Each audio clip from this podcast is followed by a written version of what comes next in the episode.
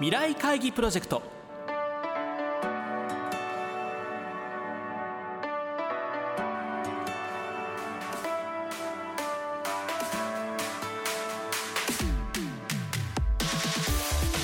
この番組は「新しい時代です」をキーワードに企業トップが提示する日本の未来に向けたさまざまな課題について皆さんと共に解決策を考える日本経済新聞未来面の紙面と連動したプロジェクトです。今回は日東電工株式会社代表取締役取締役社長高崎秀夫さんにご登場いただきます。2016年大阪府内にある日東電工茨城事業所内に設立された研究開発と人材育成を一体的に行うことを目的とした施設イノバスで高崎社長から皆さんへの課題を発表していただきます。なお高崎社長からの課題に対するアイデアの応募方法などは番組の後半でお知らせいたします。聞き手は日本経済新聞関口和一編集委員です。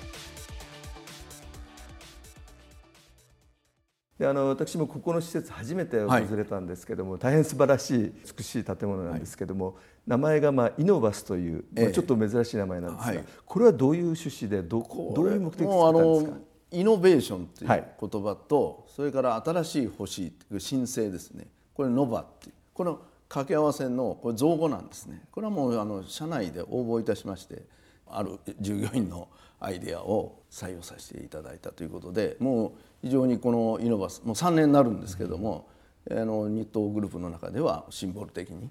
使われています。しで実際この場を使ってどんな活動をされてるんですか、ええ、あのもう日東のイノベーション継続的なイノベーションを起こし続ける、まあ、昨年100周年を迎えましたけれども、はい、まあ、基本的なところはやはり我々 B2B ですのでお客様と一緒に競争ですね。共に作る。そのベースになる拠点にしたいということでもちろん我々のシーズンもありますけどここにお客様に来ていただいて一緒に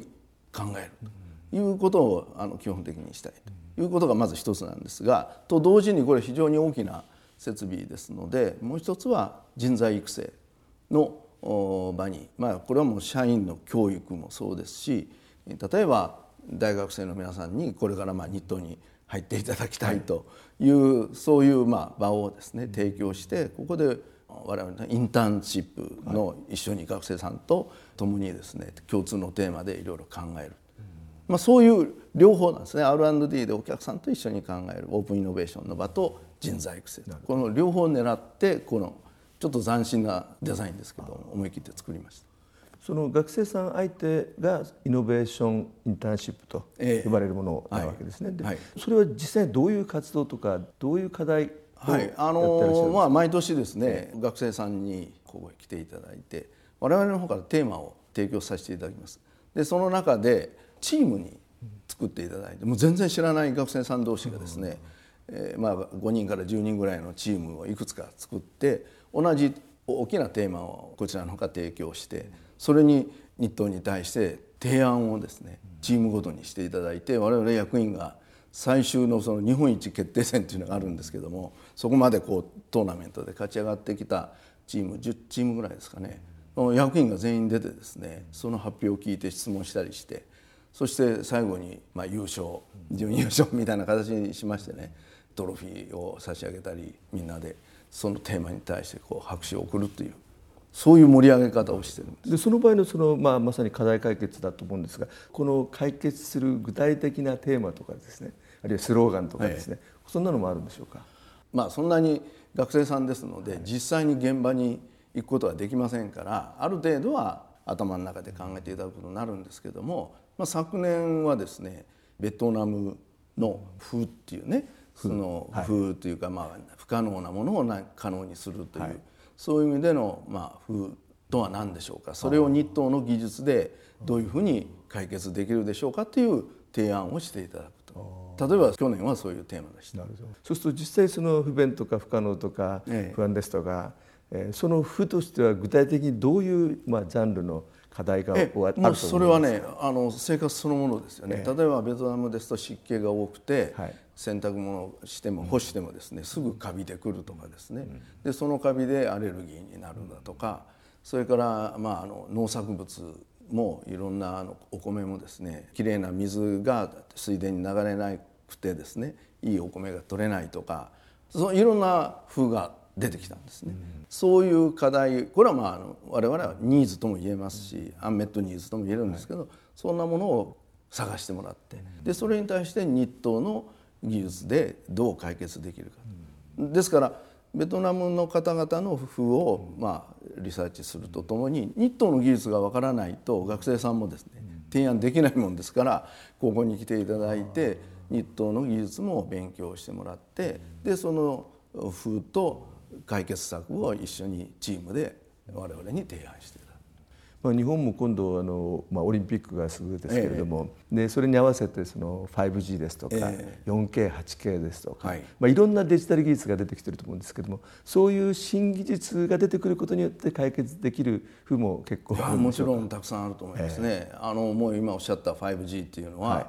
大容量の情報ですね。あのどうやってこう我々の生活をもっと便利にするというふうに活用していくかっていうような、まあ、大きなインフラの改革ですので、私どもももうその変化に合わせてですね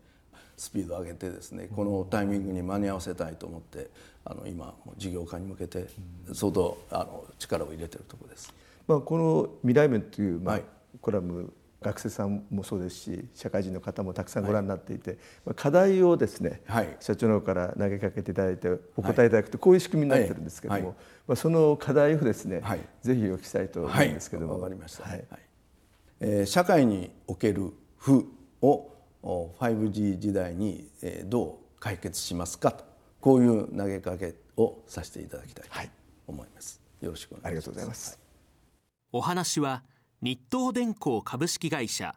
代表取締役取締役社長高崎秀夫さんでした。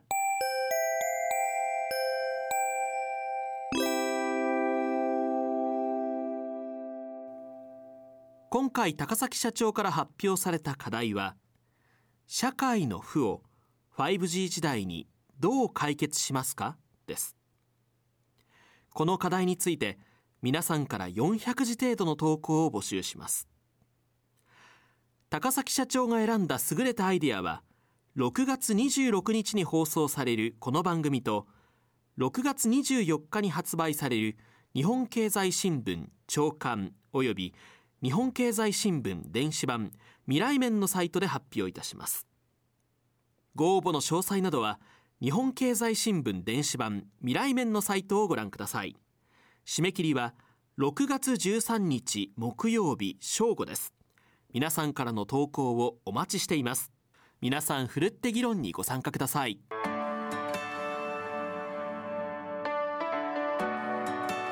未来会議プロジェクト。来週は日東電工株式会社代表取締役取締役社長高崎秀夫さんへのインタビューの模様をお送りします。